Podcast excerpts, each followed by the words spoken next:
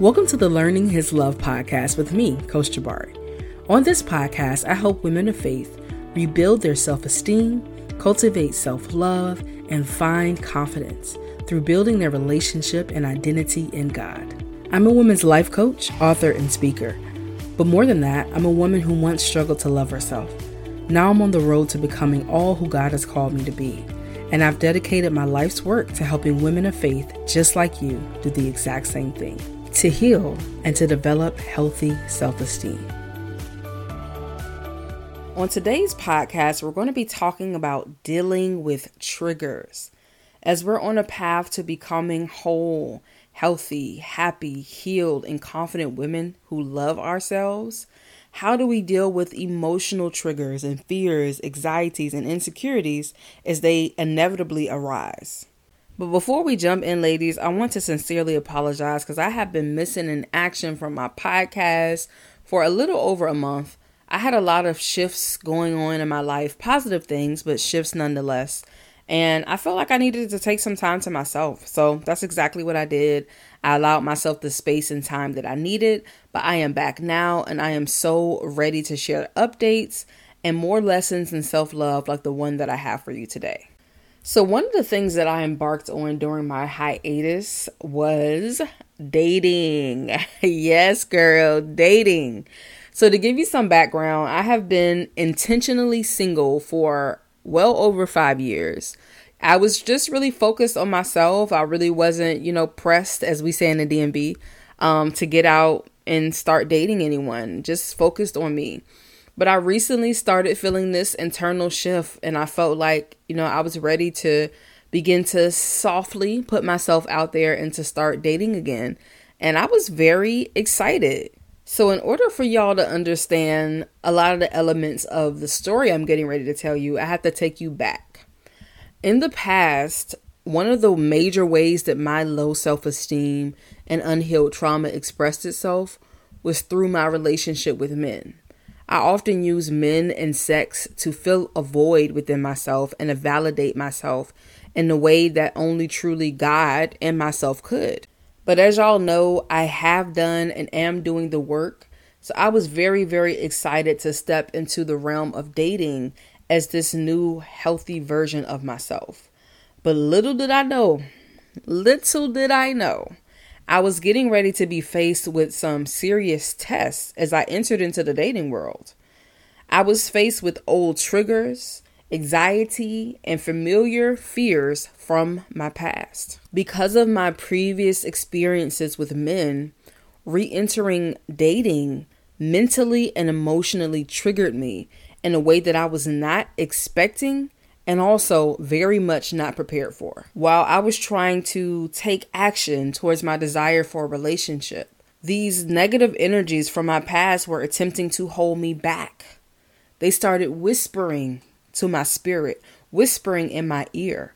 And I started having thoughts that were trying to convince me that I was not good enough. And despite all the work that God had done in me and through me, that I still really hadn't changed. They were trying to tear me down from every angle. They told me that I wasn't slim enough to date. They told me I should just settle for what I can get. And if I went out and I had a bad day or a interaction with the guy didn't go as I'd hoped for, then suddenly I started feeling like those experiences were actually proving or validating these voices right. Maybe I wasn't good enough. These negative thoughts were accompanied by a underlying anxiety and a very deep sense of familiarity. The next thing I knew, these insecure thoughts and triggers felt like they were taking the wheel in my mind and in my spirit. And I really started second guessing myself and second guessing all the work that I had done within myself over the last several years. Maybe these voices were telling the truth.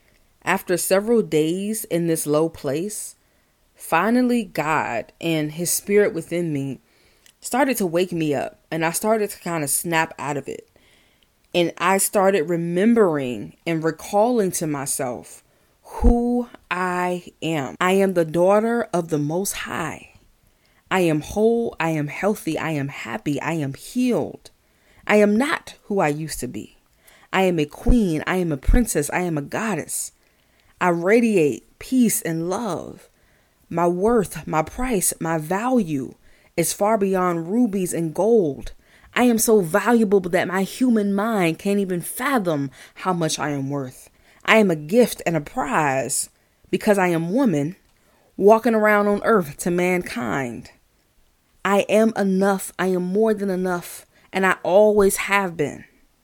That is who I am, not what these triggers and voices are trying to make me believe. So after I snapped back to my senses and proclaimed that over myself, I went and I sought support. I sought spiritual support through prayer, and then I sought support through my therapist.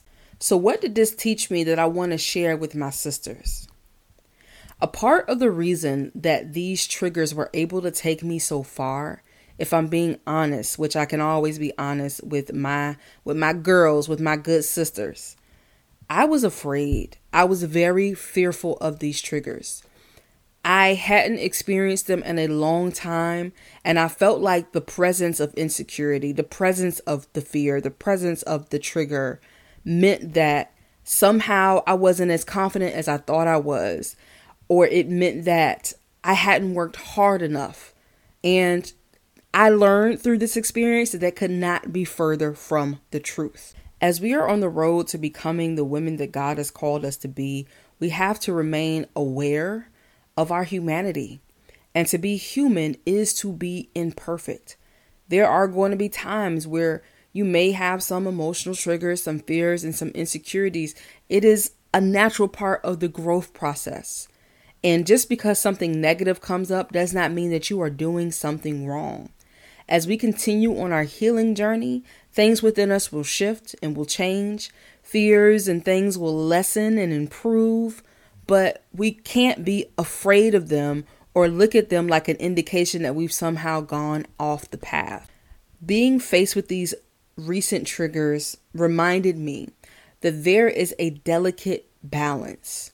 We have to be able to recognize when the triggers come up and have the courage to speak to them and proclaim our new identity as a whole, healthy, happy, healed woman. But then simultaneously, we have to also be open to learning from these triggers because sometimes these can be great indicators of areas where deeper healing is needed and where there is an opportunity for us to gain some additional tools and support that can help us to cope and to overcome and to regulate our emotions. So, with all that being said, sis, here's the formula. Here's the formula for dealing with triggers. For one, do not let these fears and insecurities come in and try to tell you that you are anything else but who God says that you are. For two, please be open to any lessons that they may have to teach you. Maybe you are feeling triggered in this moment and it's an invitation for some deeper healing work that needs to be done. Three, be open to support. If you know you're feeling some type of way, sis, go connect with your therapist.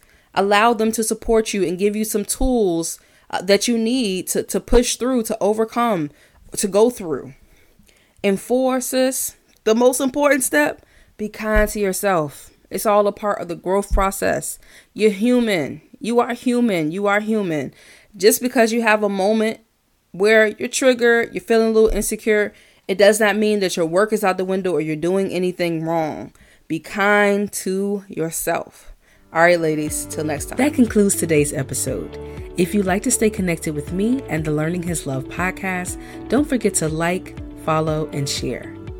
And if you'd like to deepen our sisterhood even more, you can follow me on Instagram and YouTube at Coach Jabari. And you can email me if you'd like to send me a message at coaching at coachjabari.com.